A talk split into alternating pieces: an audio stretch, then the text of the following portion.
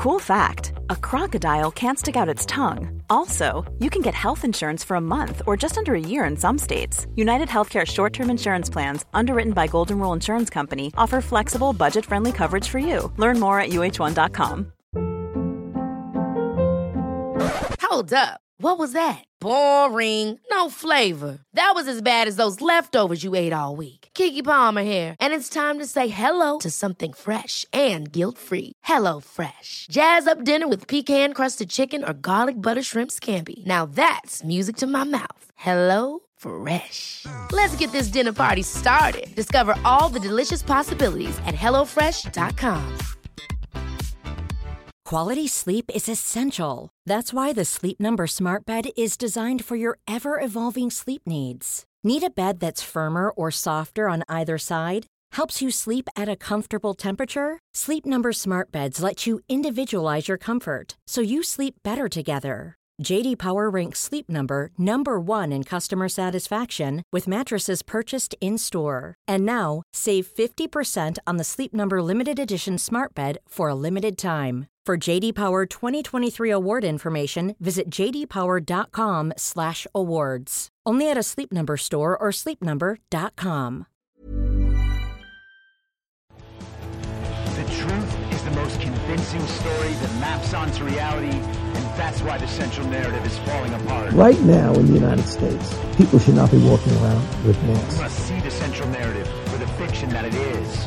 We are Americans. While elections are sometimes messy, this was a secure election. The founders began the fight for human liberty and self-governance, and it's up to us to finish the job.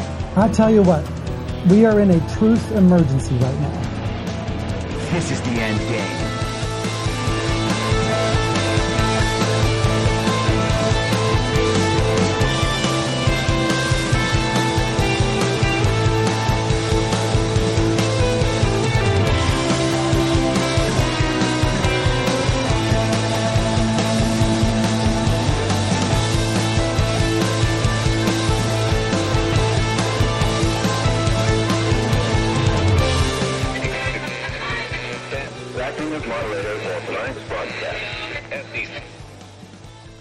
It's Friday, October 21st, 2022, the 639th day of dystopia.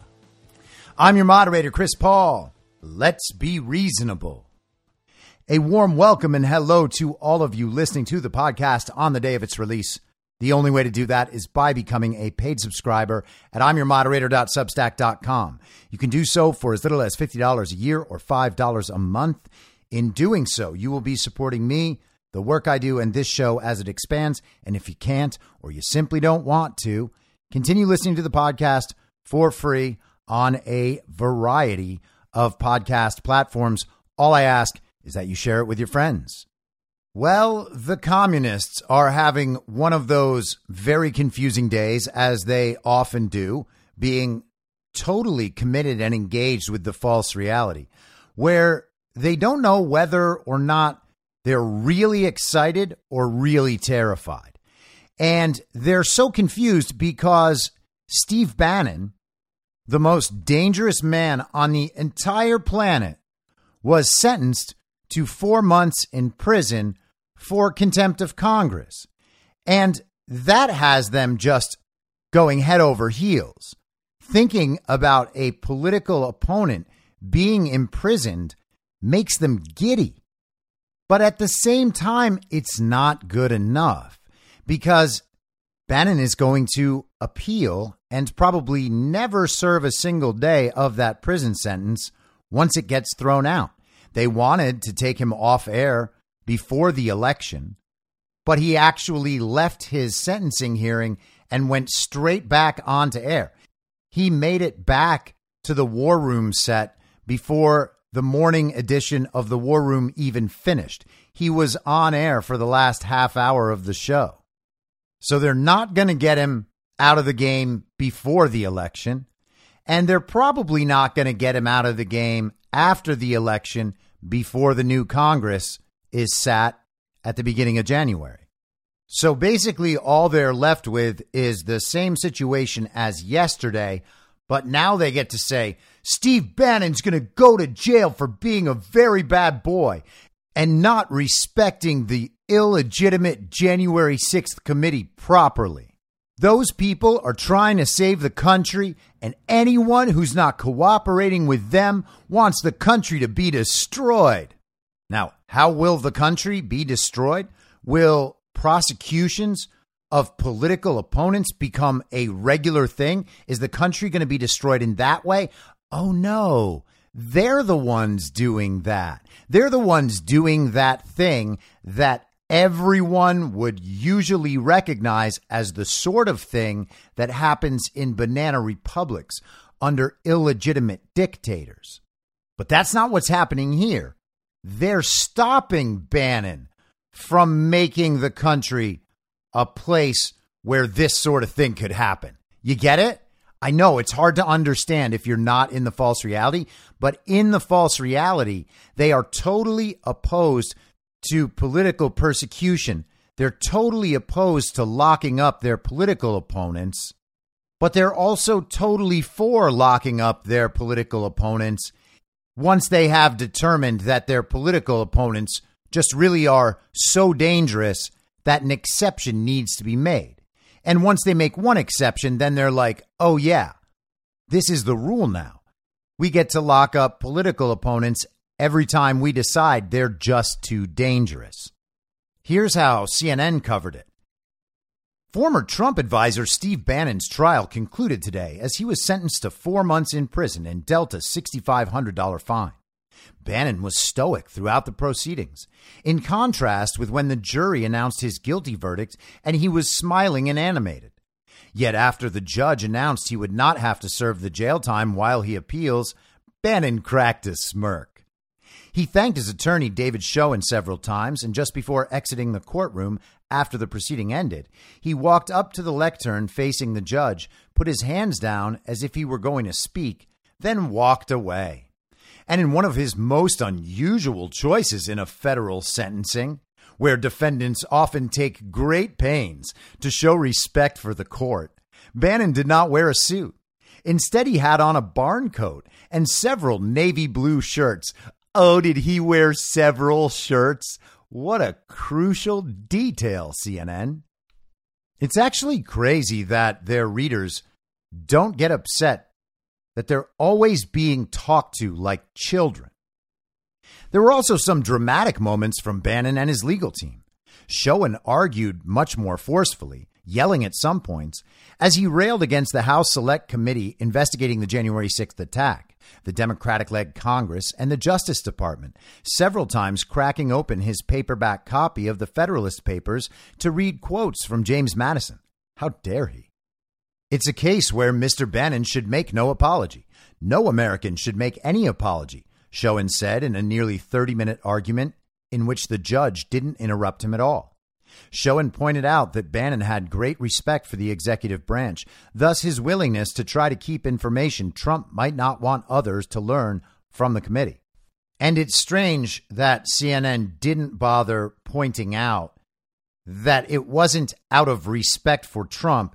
It was out of respect for the principle of executive privilege, which Bannon was not allowed to argue in his court trial. So what happens now? CNN reports U.S. federal judge Carl Nichols laid out next steps after deciding that ex-Trump advisor Steve Bannon will not have to serve the 4-month prison sentence until his appeal plays out. Here's how things will unfold. Bannon has 14 days to file his appeal. If he doesn't file that appeal, then Bannon will have to make arrangements to surrender voluntarily no later than November 15th, the judge said. Bannon's attorneys have already made clear they plan to appeal his conviction to the U.S. Court of Appeals for the D.C. Circuit. So this is absolutely nowhere close to over. It's also strange that they don't mention that the 4-month term is actually two 2-month terms that would be served concurrently. So it would really only be a maximum of 2 months in prison for Bannon.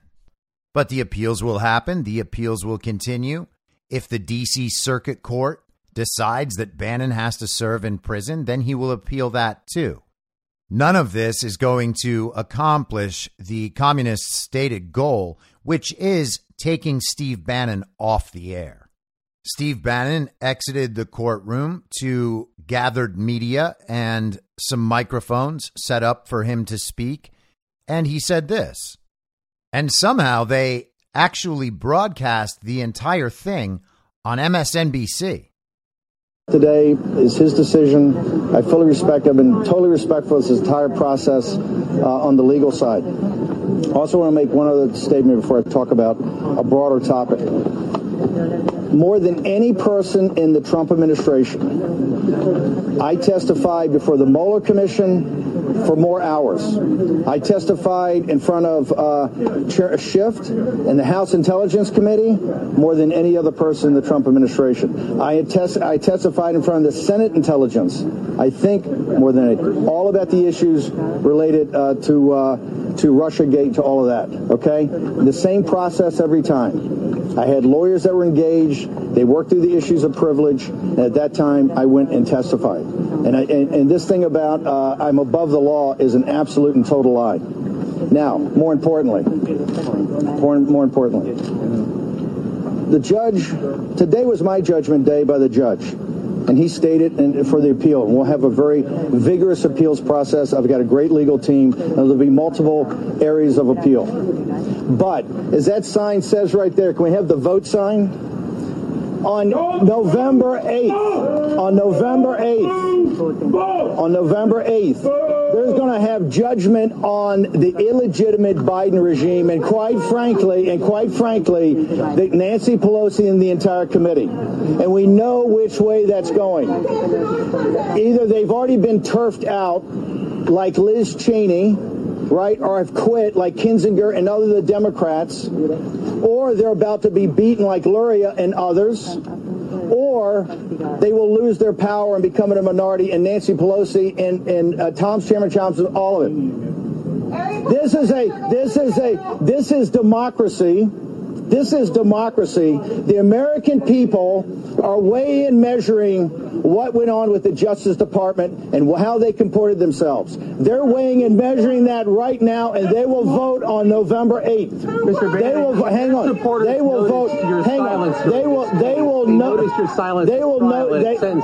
you want to say to them? Can I go ahead and finish? Can I? Thanks. On November 8th, the American people will raise judgment. And we will groom the Biden administration ends on the evening of the 8th of November. And some other thing is that the Department of Justice, Merrick Garland, will end up being the first attorney general that's brought up on charges of impeachment, and he'll be removed from office. Thank you very much. Now, you have to love any time MSNBC allows Steve Bannon to go through an entire spiel like that, particularly when he's mentioning the fact that the Biden regime is completely illegitimate. It's good for that stuff to be in front of the child brains who watch MSNBC. They thought they could intimidate Bannon. They thought they could silence Bannon. And in intimidating and silencing Bannon, they thought they could intimidate and silence you. That is the point of the entire exercise. And they have failed on all counts. They're not intimidating Steve Bannon at all or silencing him. And they're not going to intimidate or silence anyone in the America First movement. The whole thing is a sham. It should be laughed at. And people can say, well, you shouldn't laugh at that. Look at the state of our country that allows something like this to happen. And I agree with you. It is very sad that we have to endure this time and these injustices. But it's also necessary that people really see this stuff and wrestle with it, because these are problems, and these problems didn't just start existing. We just began to see them right out front, right out in the open, right in our faces. And now that we do see it, now that people are waking up to what this really is, that's when we have the opportunity to change it. And that's when we have the opportunity to hold these people accountable. That is what's coming. I know it hasn't happened yet. I've gone through this many, many times on the show, But what you're seeing is a process, and these are parts of a process. If we want to get back to a place where we have equal justice under the law, there has to be a critical mass of Americans who see the injustice and want to make real change, not simply pretend that we're creating justice through Instagram posts about totally invented racial issues or gender issues.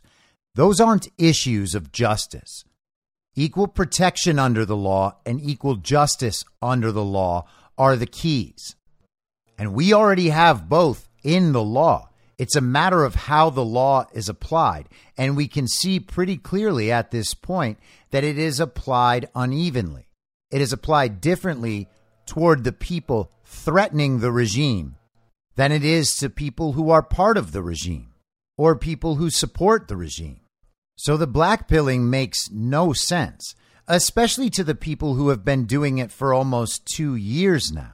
There is no coherent argument to be made that we are in a worse situation now than we were in at the end of January of 2021. We are in the midst of a massive awakening, and the people are beginning to take action in their own communities, in their cities, in their states, and in their country more broadly. And it's not just about voting in the elections, though that stuff is wonderful. Parents are getting involved with their school boards and in their communities in order to protect their children. People are running for office. People are figuring out new ways to create parallel industries and parallel economies. And people are waking others up. I'm always confused by the people who say that everyone has somehow been pacified. Everyone has been put to sleep because we don't have some armed revolution. We're not already involved in a civil war. The entire point is restoring justice without having a civil war, because a civil war is one of the worst possible outcomes and should be avoided at all costs. It is better to take more time and do this without a civil war than it is to throw up our hands and give up and say justice is never coming, civil war is the only way, and take up arms. That's a terrible idea. And by the way, no one has had their arms taken away from them. So that option, hopefully we never reach that point, but that option remains on the table. So the idea that we've missed our chance for that, what is the logic behind that? And of course, there is no logic behind that. The only people who bring that narrative forward consistently, and they still do it all the time, are bots, idiots, and feds. People who want to either blackpill people or set them up to say things so that those people can then be accused of stoking political violence. And they go after the entire platform that way, whether it's 8chan and 4chan and 8kun from back in the day, or it's Truth Social, or Gettr, or Telegram, or wherever else. I imagine they're going to begin going after Rumble soon. And just an interesting aside, Rumble's official Truth Social account today posted, "Update. Thank you, Starlink and Elon Musk, for making free speech stronger.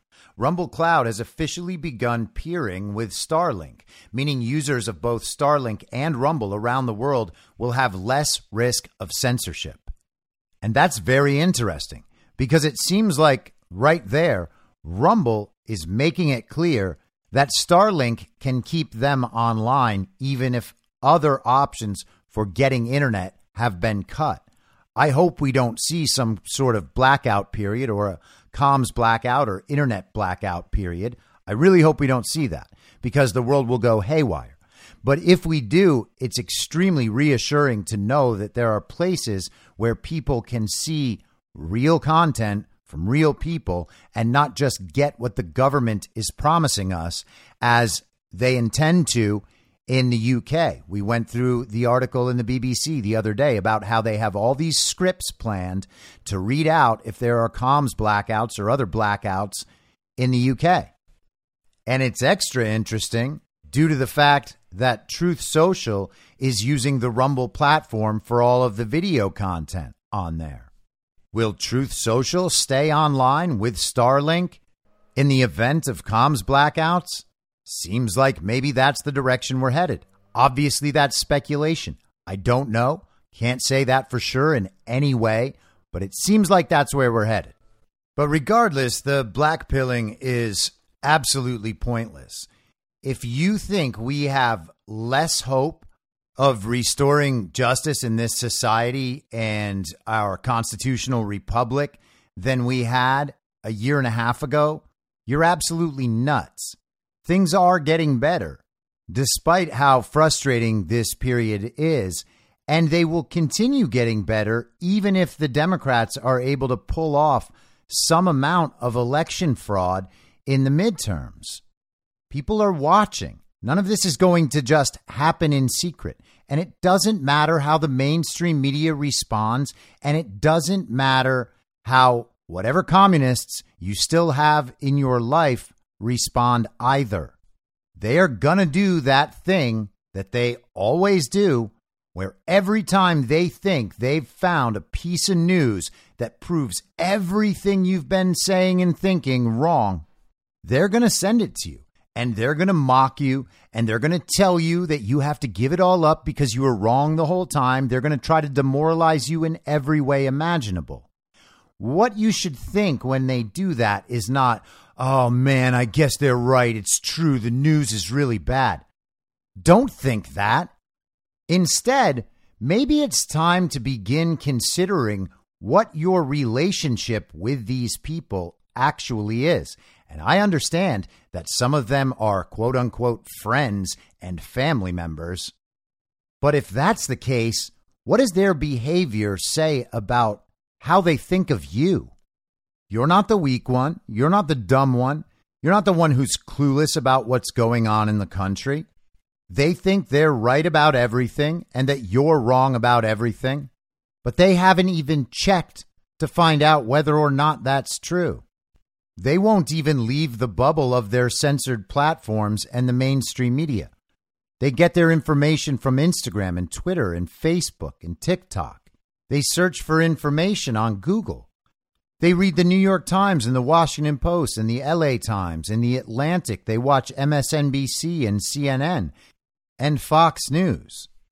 Every source from which they learn about the world is a source designed specifically to mislead them. They have access to all the information in the world, and they are still stuck in the past, believing things that were not true at the time and are known to be untrue now. They've got nothing on you. So Steve Bannon has endured essentially a show trial, and the trial was a sham. The decision was a sham. The sentencing is a sham, and this will all be sorted out in the appeals process. But all of this happened to push a narrative about the legitimacy of the January 6th committee and their ability to enforce subpoenas. They made a big, huge show last week of how they voted 9-0 to subpoena testimony for Donald Trump. And now today they have released a letter demanding that testimony. They have officially sent their subpoena. And the timing is no mistake. They do this to Donald Trump right after Steve Bannon is sentenced. So now it's really serious. Now they're able to send out this subpoena and have everyone cheer them on. And so here's the letter. This is a letter signed by Chairman Benny Thompson and Liz Cheney. Dear President Trump, United States House of Representatives Resolution 503 instructs the Select Committee to investigate the January 6th attack on the United States Capitol, to investigate the facts, circumstances, and causes of the January 6th attack and issues relating to the peaceful transfer of power. Pursuant to that directive, we have interviewed more than 1,000 witnesses, reviewed over 1 million documents, conducted public hearings, and vindicated our rights in the court against those who have tried to keep relevant information from the Select Committee.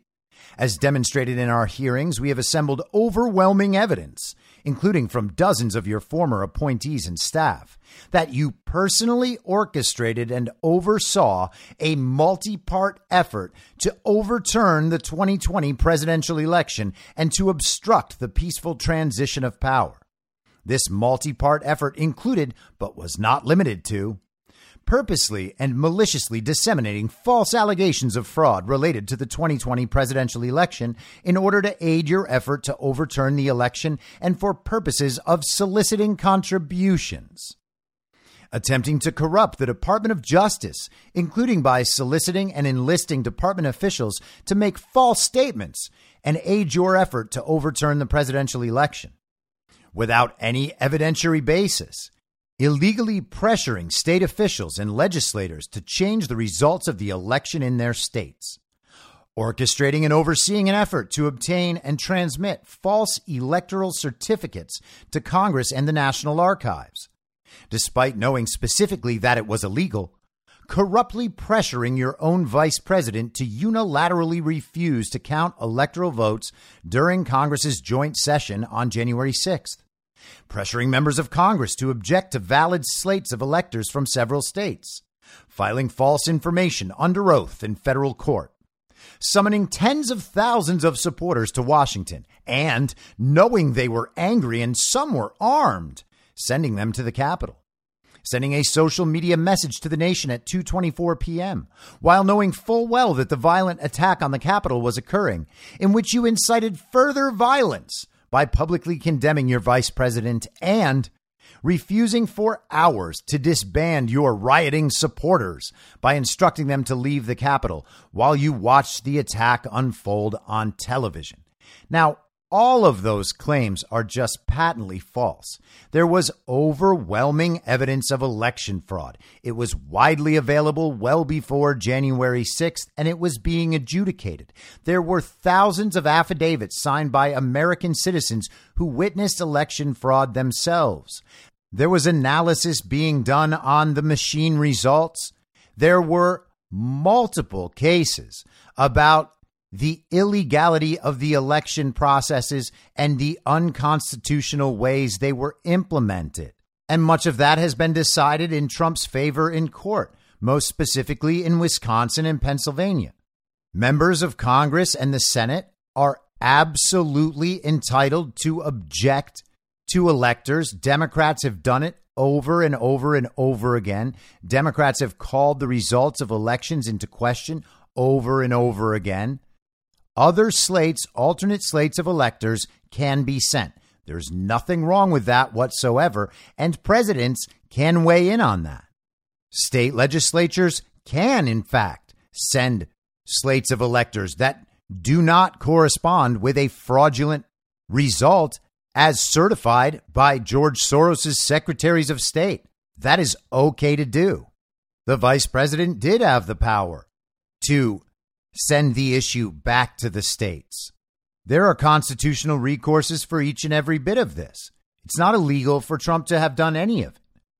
Donald Trump put 10,000 to 20,000 National Guard troops at the ready, so they were available to protect the Capitol. Nancy Pelosi and D.C. Mayor Muriel Bowser decided not to have those troops come in. So the idea that Donald Trump was planning an insurrection is absurd. They actually censored and took down his message asking his supporters to go home. So they clearly didn't care about whether or not the supporters would hear that message from Trump. They made sure Trump supporters couldn't hear that message. And they did it in coordination with the big tech companies. So they certainly weren't trying to protect the Capitol then either. You took all of these actions despite the rulings of more than 60 courts rejecting your election fraud claims and other challenges to the legality of the 2020 presidential election, despite having specific and detailed information from the Justice Department and your senior campaign staff informing you that your election claims were false, and despite your obligation as president to ensure that the laws of our nation are faithfully executed. Actually, that's what he was doing in disputing the fraudulent election. He was doing his duty to make sure that the laws of the nation were faithfully executed. They were not. That is what allowed the election fraud. The court cases, almost all of them, were thrown out for procedural reasons without examining the evidence of fraud. And again, it's worth noting that courts have thrown out mail-in balloting and drop boxes as illegal and unconstitutional. Wisconsin, Delaware, Pennsylvania's Act 77 was deemed unconstitutional, and that is still in the appeals process. But right there, that's three states in 2020 that held illegal elections. The audit in Arizona showed hundreds of thousands of illegal ballots in the election. No chain of custody. Illegal or non-existent voters all over the place. No signature matching. They had all sorts of issues. That election should have never been certified. But none of this matters in the false reality, not one bit. In short, you were at the center of the first and only effort by any U.S. president to overturn an election and obstruct the peaceful transition of power, ultimately culminating in a bloody attack on our own capital and on the Congress itself. The evidence demonstrates that you knew this activity was illegal and unconstitutional, and also knew that your assertions of fraud were false. But to be clear, even if you now claim that you actually believed your own false election claims, that is not a defense. Your subjective belief could not render this conduct justified, excusable, or legal. Because of your central role in each element of these actions, the Select Committee unanimously directed the issuance of a subpoena seeking your testimony and relevant documents in your possession on these and related topics. This subpoena calls for testimony regarding your dealings with multiple individuals who have now themselves invoked their Fifth Amendment privilege against self-incrimination regarding their communications with you, including Roger Stone, Lieutenant General Michael Flynn, U.S. Army, retired, John Eastman, Jeffrey Clark, and Kelly Ward. These Fifth Amendment assertions made by persons with whom you interacted related directly to you and your conduct. They provide specific examples where your truthful testimony under oath will be important. In addition, as is likely obvious from the topics identified in the bullets above, we are considering multiple legislative recommendations intended to provide further assurance that no future president could succeed at anything even remotely similar to the unlawful steps you took to overturn the election. Your testimony and documentary evidence would further inform the Select Committee's ongoing work. Well, how long is the Select Committee going to have ongoing work? And the answer is, probably not long at all, if at all, at all. Much of that Select Committee is not even going to be in office in 2.5 months. And then Republicans will have control of that committee, and what's going to happen then? Again, all of this is a show. All of this is for narrative support and nothing else. They wanted to take Bannon off the board. They failed. They wanted to get Trump. They've failed. We recognize that a subpoena to a former president is a significant and historic action. We do not take this action lightly. But as you likely know, you would not be the first former president to testify before Congress or receive a congressional subpoena. Former presidents John Quincy Adams, John Tyler, Theodore Roosevelt, William Howard Taft, Herbert Hoover, Harry Truman, and Gerald Ford each testified before Congress after they left office. President Roosevelt explained during his congressional testimony, an ex-president is merely a citizen of the United States, like any other citizen, and it is his plain duty to try to help this committee or respond to its invitation. Even sitting presidents, including Abraham Lincoln and Gerald Ford, also testified before Congress. Further, both former and sitting presidents, including Presidents Nixon, Tyler, and Quincy Adams, have provided evidence in response to congressional subpoenas. You got that? It's a perfect little history lesson, trying to make it seem like what they're doing actually has legitimacy. This subpoena hereby orders the production of relevant documentary material as set forth on the attached schedule by November 4th, 2022. Oh, so if it's not right before the election, there's going to be a big story about how Trump is ignoring the very legitimate subpoena just 4 days before the election. What timing? Followed by your participation in one or more days of deposition testimony beginning on or about November 14th, 2022, and continuing on subsequent days as necessary. The deposition will be under oath and will be led by the professional staff of the Select Committee, including multiple former federal prosecutors as well as members. As with all witnesses who are required to appear before the select committee, you may raise any relevant privilege objections to specific questions asked during your deposition. If, like other witnesses identified above, you intend to invoke your Fifth Amendment rights against self-incrimination for your testimony, please so inform the select committee promptly. Likewise, for any document described in the schedule, you may make relevant objections in a privilege log, which shall be produced to the select committee by the subpoena return date. Any privilege assertions should be made with accompanying information sufficient to allow an informed assessment of the validity of the asserted privilege. And the letter goes on. They attach the schedule of what they would like to receive from Trump. And it's basically all communications he has had with basically anybody in that entire period, and some information that probably doesn't exist, like Donald Trump having interactions with the Proud Boys. So what is this letter? Well, it is accompanying a subpoena, so there is a practical need for the letter. But why is the letter this way? Well, the subpoena is illegitimate, and there's a very low likelihood that Donald Trump will ever testify before this committee. He said he might do it if they put it live on television, and that would be great television. Let's see if they'll call his bluff. Of course, they won't call his bluff because there is an absolutely minute portion of the population at this point who would side with the January 6th committee. There's almost no one even watching these hearings. Now, tons of people would watch if Donald Trump testified.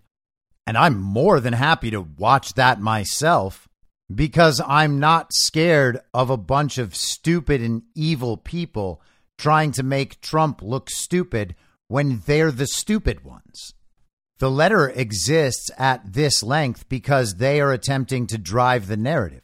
They're trying to say that Donald Trump did all these very bad things, and now they want and they deserve all of that evidence so that they can prosecute him for all of these very bad things that he hasn't actually done. They want this reported continuously throughout these last couple weeks leading up to the midterms. They need to drive this narrative home. They think it's not going to work, but they have very few options remaining. So this seems like one of the best ones. There's nothing legitimate about it, but the media will give it the air of legitimacy. They will tell people that all of this stuff is real and this is what's going to happen. And this is finally going to be the silver bullet that brings down the bad orange man. The walls are closing in again. And they'll tell all of the child brains that everyone in MAGA is very, very scared. Look what's going to happen to Donald Trump if he doesn't comply with this subpoena.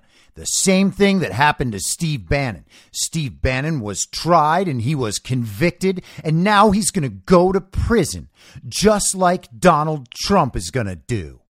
There's actually this whole genre of communist Twitter where they're talking about Steve Bannon being killed in prison, that he's going to be Epsteined by Trump's people.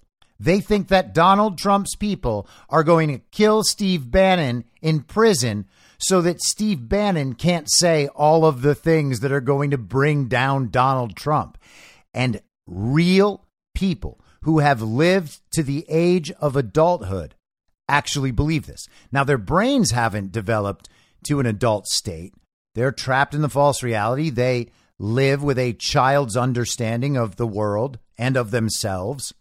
But there are people who have lived to an age of adulthood who still really believe that Steve Bannon is going to communicate information that will finally bring down Donald Trump because the whole thing was illegal and Steve Bannon just needs to save himself. He's going to turn over all the goods on Donald Trump. It is amazing that these people can get through their day. And of course, they can't really. They work from home. Many of them have barely left the house for 2.5 years because they were scared of COVID. And now they're scared of extreme MAGA Republicans. Their whole life is built on making up new ways to express their hatred for Donald Trump and all of his supporters. But don't worry, they're the good people. Now, I was just talking about how much most of the country has completely tuned these people out. Rasmussen reported on some recent polling of theirs today. They asked 1,000 likely voters, how likely is it that Republicans will win control of the U.S. House of Representatives in the upcoming elections? 57% of the country said very or somewhat likely, with another 5% not sure. So that's only 28% of voters overall who think it's unlikely the Republicans will take control of the House. Republicans, as you might expect, 86% of them think Republicans will win. Independents, 59% think Republicans will win. For Democrats, 58% think that Republicans will win. But nonetheless, the mainstream media and the lunatics on Twitter are still telling people all the glorious things Democrats will do if they keep control of the House. They're going to codify Roe versus Wade. Well, no, they're not. And by the way, even if somehow they won control of the House again through fraudulent elections, obviously, even if somehow they were able to do that and just keep on going with some version of this as the status quo, they still wouldn't get it done. They've been saying they're going to do that for 50 years and it's never worked. And now they don't have Roe versus Wade and the country isn't asking for it back. That whole issue is made up. It's a lie. There is not this groundswell of support to legalize abortion, particularly not the way Democrats want it legalized, all the way up till the moment of birth, and in some places even after. And all the polls are going this direction. The results from the most recent Harvard-Harris poll that asked whether Joe Biden was mentally fit for office. And they asked two questions. Is Joe Biden mentally fit to serve as president of the United States, or do you have doubts about his fitness for office? 45% said he is mentally fit. 55% said he's not. 22% of Democrats say Joe Biden is unfit for office mentally. They also asked, do you think Joe Biden is showing he is too old to be president, or do you think he is showing he is fit to be president? Only 32% said they believed he was fit for office. 68% said he's too old, including 35% of Democrats. So think about this when they try to tell you that Joe Biden's polling has recovered and 48% of the country approves of the job he's doing. I just saw that like 2 days ago. 48%. That is what they are trying to tell the American public. So apparently they believe that there is this group of Americans who think Joe Biden is unfit for office physically and mentally, but still really approve of the job he's doing. Well, here's some news. Those people don't exist. The Democrats don't even really have a base of support anymore, which is why they're going to lose all across the country. In New York, the governor who is never elected, Kathy Hochul, is down in the polls to Lee Zeldin. And New York is a massive election fraud state, and we are told a very consistently blue state. They might lose the governorship in Oregon. They're probably going to lose Senate seats in Vermont and New Hampshire. They are in trouble absolutely everywhere. That is how bad a job they are doing. And of course, they're not just going to let that go. They're going to create narratives that will explain a massive bump in turnout because that's the only way for them to win. They will be facing another massive red wave. And this time it is probably too big for them to simply steal all the races they actually need to steal. They're trying to tell people that young voters are going to determine the outcome of the election, as if there's a groundswell of support from young voters. There isn't. They're going to tell people that young voters are voting on abortion issues. That's not true. Polls show this, but more importantly, reality shows it as well.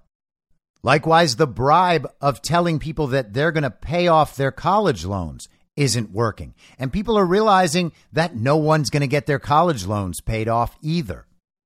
And so they shift to early voting, and they're saying, oh, early voting numbers are up huge in Georgia. They're up huge here and here and here. And that is, again, supposed to indicate some sort of groundswell of real support from Democrats. Of course, no one believes any of it. So how do you drive a turnout narrative if no one seems like they're going to turn out? Well, then you need a game-changing event, and we've discussed that before. I think maybe they're running out of time and opportunities for that game-changing event. Are they going to indict Donald Trump? Maybe. Doesn't seem like it. They're welcome to go ahead and try it and deal with the blowback of that. That's not going to be some story that convinces people to go out to the polls. And it's not the sort of story that would make everyone else believe that everyone came out to the polls for that and chose to support Democrats because they just refuse to empower more MAGA Republican extremism. And so when they produce fraudulent results to the extent that they do and no one believes it, well, we can deal with that because the primary focus is and has always been the awakening at large. The stuff that needs to happen will happen once the people are aware and motivated to create that change. And of course, the mainstream media is still pretending that the 2020 election was not stolen. Anyone who says it was stolen is telling the big lie. They're election deniers. Your state's office believes someone is already trying to discredit this election. In what way? Yeah, it's breaking down here, and it's happening in Spalding County, Anderson. Yesterday, they found a fake ballot somehow slipped in among the 1,520 actual cast ballots at the county's only early voting site. Sources tell me it was such a fake that it seems to investigators the intent was for this fake ballot to be found and somehow used to discredit the electoral process. It's launched yet another investigation in this same county whose elections are led by an election denier who denies he has anything to do with this and on Twitter stated every vote should count. Anderson? Drew Griffin, thanks so much.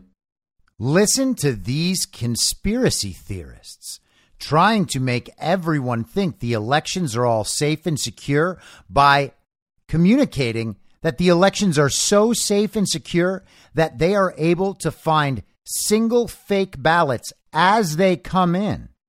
And because that single, very obviously fake ballot that was found among 1,500 very real ballots actually proves how safe and secure the elections are, it must have been that election denier running the election in Spalding County who put that ballot in there himself in order to discredit the entire enterprise.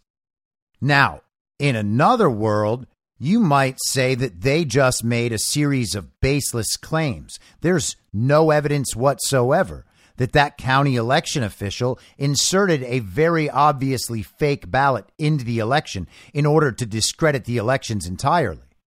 But that makes sense in the false reality. In the observable, empirical reality, we don't need to insert fake ballots that someone's going to find, ooh, they found the very fake ballot. We can just simply audit all the elections and look at all the ballots and make sure that each one of those ballots is submitted and counted according to the law, that the signatures match, that there is a voter ID attached to it, a real American voter casting that vote. We can do that everywhere, and then we won't have this problem at all. But they don't want to do that. They don't want to even suggest that. They are actually trying to argue that the exception proves the rule. The fact that they found a fake ballot means that the elections are safe and secure. And because the elections are safe and secure, nobody needs to check. And because nobody needs to check, no one should be allowed to check. Jovan Pulitzer posted this today on his Substack. Is Arizona in the box again for Democrats? Katie Hobbs trying to sue those who want real count. Why would a Secretary of State issue a threat to sue if county election supervisors decide to hand count ballots in the midterms to confirm the numbers are correct? Hobbs states doing so would be unlawful. So here's a letter from a woman named Corey Lorick, who is the state elections director in the office of Arizona Secretary of State Katie Hobbs. Katie Hobbs did not write this letter herself. Katie Hobbs has actually barely been at work in the last year while she's been running for governor against Carrie Lake in one of the most ridiculously lopsided election contests that anyone has ever witnessed. Dear Cochise County Board of Supervisors, we understand that the Cochise County Board of Supervisors will vote next week on whether to conduct a hand count of all votes cast, despite both the Cochise County Attorney's and Legislative Council's determination that doing so would be unlawful. The Secretary of State agrees with the County Attorney and Legislative Council and urges the board to abandon this misguided effort. Oh, that's interesting.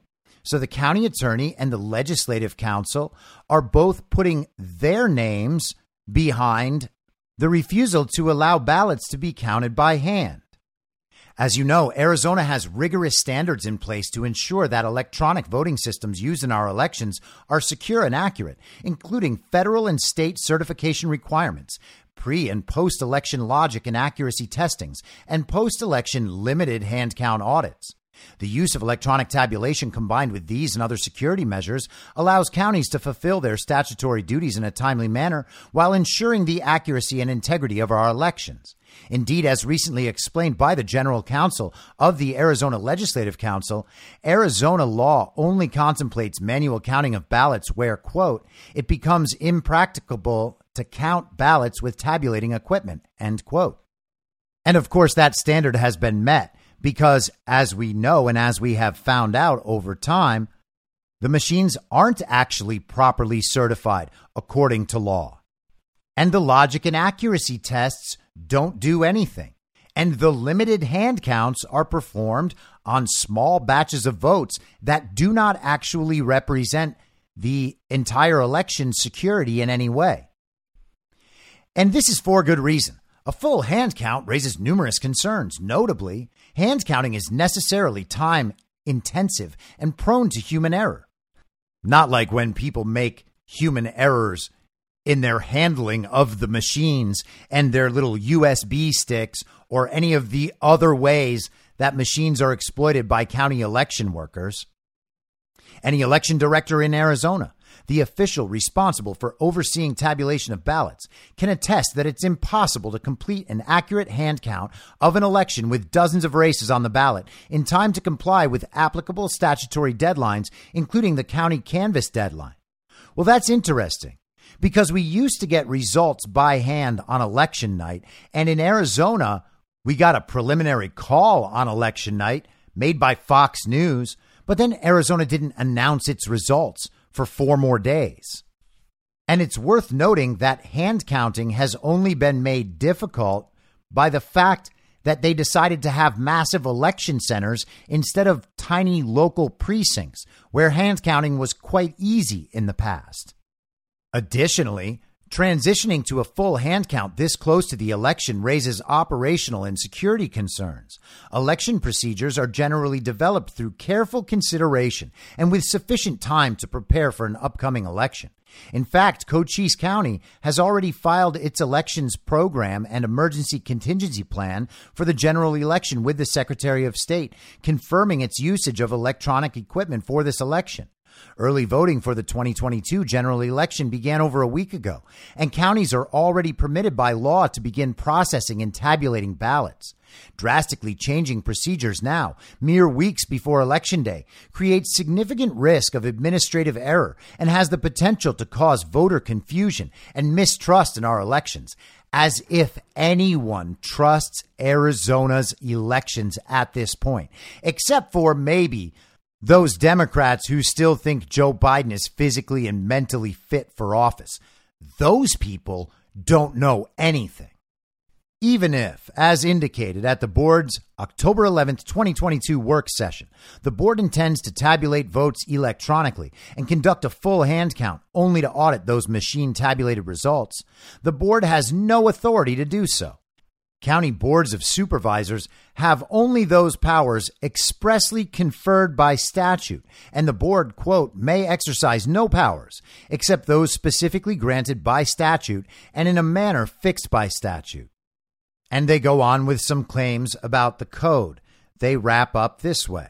If the board votes to proceed with a full hand count, putting at risk the accuracy and integrity of our elections, the secretary will take all available legal action to ensure that Cochise County conducts the 2022 general election in compliance with Arizona law.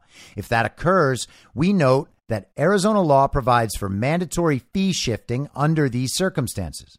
We are all stewards of taxpayer dollars, and taxpayers should not bear the burden of the board's contemplated unlawful action. We sincerely hope such action is unnecessary and that the board will follow the advice of its own attorney, protect the integrity of our elections, and ensure continued compliance with Arizona law. And so they're basically threatening to sue if Cochise County goes forward with a hand count. Now, why would they be so scared of this hand count? Would the hand count show different results than the machine count? Well, yes. Seems like that's exactly what they're scared of. And they have good reason to be scared of that, because any place that has legitimate elections anywhere in the country calls into doubt the legitimacy of the elections in surrounding and similar areas of that state. If, for instance, Democrats are not allowed to use and count mail-in ballots in Delaware, where they have been deemed unconstitutional, then their fraud plan will fail. Which is why Delaware elections officials are trying to go forward with the mail-in balloting anyway, even after the courts have ruled it unconstitutional. And if somehow election fraud does not work in Delaware and Republicans end up dominating in Delaware, a deep blue state that just happens to be the home state of the fake president, well, then what will that say when places like California have huge blue waves? I think we can reliably predict that we are going to hear stories in the aftermath of this election about the popular vote, as if the popular vote matters at all for congressional elections or Senate elections. But they are still going to aim for a national popular vote win. That's not even really a thing at all. But they'll say, oh, no, Democrats still have the majority in this country and Joe Biden still has a mandate to govern. And they'll probably claim that the reason they lost was because of voter suppression. And I really hope that they say they've lost because of election fraud, because that'll be hilarious. We'll just be like, yeah, OK, audit the election fully with our people in the room while you do it. Let's make sure that every vote you're saying was cast for a Democrat was from a real, legal American voter. We're more than happy to do that absolutely everywhere. Let's broadcast it live on the internet from every single location and let the chips fall where they may. These people are desperate and they are panicking because they know what's coming. This is Newsweek today. Election deniers are predicted to win 189 midterm races. Republican candidates who have either questioned or denied the 2020 presidential election result are favored to win 189 midterm elections, according to fresh analysis by Newsweek. Voters go to the polls on November 8th in a high-stakes contest, with one campaign group saying that the idea of free and fair elections is effectively on the ballot paper. Oh, do ballots everywhere have paper? Oh, no, they don't. A previous investigation by the Washington Post found there are 291 Republican election deniers who have, quote, denied or questioned the outcome of the last presidential election, standing across the United States. This constitutes more than half the total number of GOP candidates who are running for office. Out of the 291 election deniers, counting both congressional and state races, it concluded that 171 are favored to win, with another 48 running in close races. Further analysis by Newsweek found that of the 48 in tight contests, 18 are more likely than not to win. And it's going to be hilarious when all of these numbers prove to be really low and election-denying Republicans do much, much better than that. The analysis covers elections to the Senate and the House of Representatives, along with votes for the governor, attorney general, lieutenant governor, and secretary of state positions at state level. Some of these offices will play a key role in certifying the 2024 presidential election. Oh, you see, it's all about Trump again. You can't have those no-no people in office, or then Trump might win. Democrats, people who say that the 2020 election was the safest and most secure election of all time, they need to be in office for anyone to trust the elections. Nothing could change that, by the way. There's no sort of information that might come out that's going to let the country know broadly that the 2020 election was stolen. That's impossible. According to the election site 538, founded by polling guru Nate Silver, out of the 48 close races involving election deniers, the Republicans are favored to win 16 contests for Congress and state governorships. So you get that? That's two fewer than Newsweek found. Who do we go with? Newsweek's fresh analysis or polling guru Nate Silver? And the article goes on and on, repeating the slogans. These people have absolutely nothing. There is no legitimate argument that they are making for anyone around the country to vote for them. If you're an abortion voter, they're telling you they're going to codify Roe versus Wade. That's not possible. They're not going to do that. It is never going to happen. It is especially not going to happen at the national level. There will be no constitutional amendment guaranteeing the right to abortion. They will not pass a law with a Republican Congress and a Republican Senate. Joe Biden will not sign a law that has never been passed. There will be no codification of Roe versus Wade. If you are an insurrection voter, very afraid of extreme MAGA Republicans, well, that's not going to work either. The country doesn't believe the insurrection narrative. The January 6th committee has been a complete and total failure. If you imagine that you are the sort of communist who is going to guarantee trust and faith in our elections, and you're going to make sure that the election deniers don't get into office, well, there's not a voting base there either. And if there was, it would be the same dumbasses thinking that Roe versus Wade is going to be codified and that Donald Trump is going to be imprisoned for his role in the insurrection. There's not a wave of Democrats and centrist Republican communists who are going to vote for Democrats based on immigration or inflation or the economy. There's not some wave that's going to come save them from the war in Ukraine. These people have absolutely nothing. They are going to be wiped out. If the results after Election Day don't indicate that, everyone is going to see the fraud with their own eyes. And I know it would be frustrating to have to deal with that, but we might have to deal with it, and it's gonna be okay. The people are retaking the power, and the people will not stand for this any longer. So go out there and have a good weekend, and don't blackpill. Things are going fine. Talk to people about the actual state of the country. Tell them true things that they have not heard, and make a plan to go vote. Yes, the system is flawed. Yes, it produces fraudulent results and manipulated results. I understand this. I do not deny it. And by the way, if your morality dictates that you do not participate in that sort of system, I understand. I'm not going to hate you for that. I've just made a different choice, and I think that you should consider that choice as well. The point is that we leave ourselves the most possible options on how to fix this stuff. And it seems like the best strategy for that is to go out and vote. Let's put as many friendly people as we can in office through this election system, no matter how flawed, and we will just continue fighting. One way or another, the fight does not end on November 9th. So buck up, stand up, and be hopeful, because we are winning by a lot. I'll be back on Monday at the same reasonable time on the same reasonable podcast network. I don't have a network. Masks and lockdowns don't work. They lied to you about a pandemic, and Joe Biden will never be president. In my mind, that's the end game.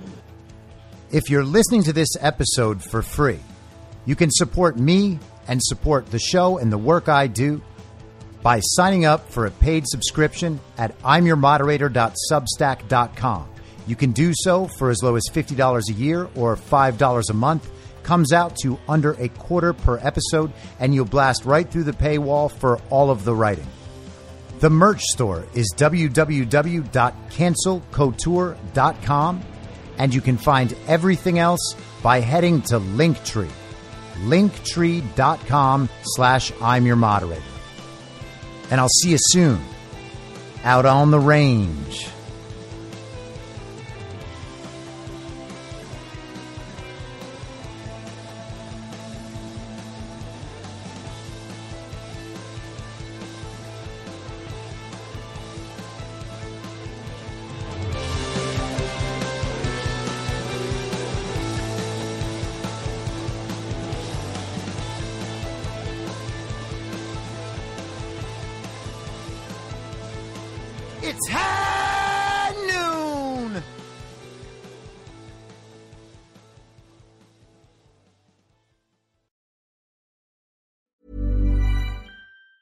Ever catch yourself eating the same flavorless dinner 3 days in a row? Dreaming of something better? Well, Hello Fresh is your guilt-free dream come true, baby. It's me, Keke Palmer.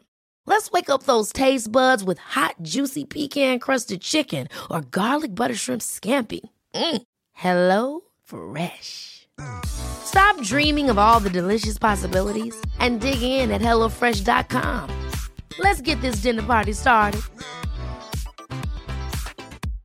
Imagine the softest sheets you've ever felt. Now imagine them getting even softer over time. That's what you'll feel with Boll & Branch's organic cotton sheets. In a recent customer survey, 96% replied that Boll & Branch sheets get softer with every wash. Start getting your best night's sleep in these sheets that get softer and softer for years to come. Try their sheets with a 30-night guarantee. Plus, get 15% off your first order at bollandbranch.com. Code BUTTERY. Exclusions apply. See site for details.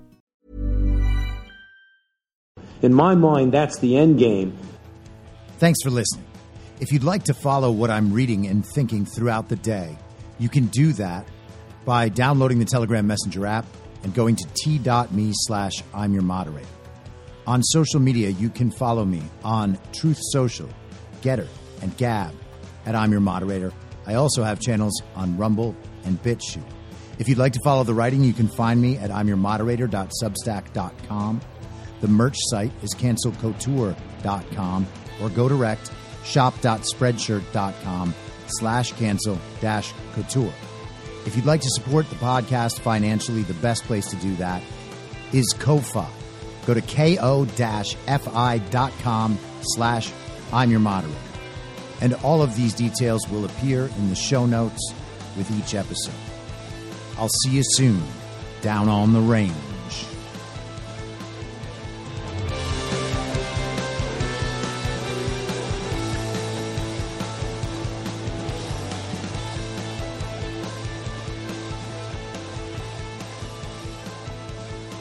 It's hell!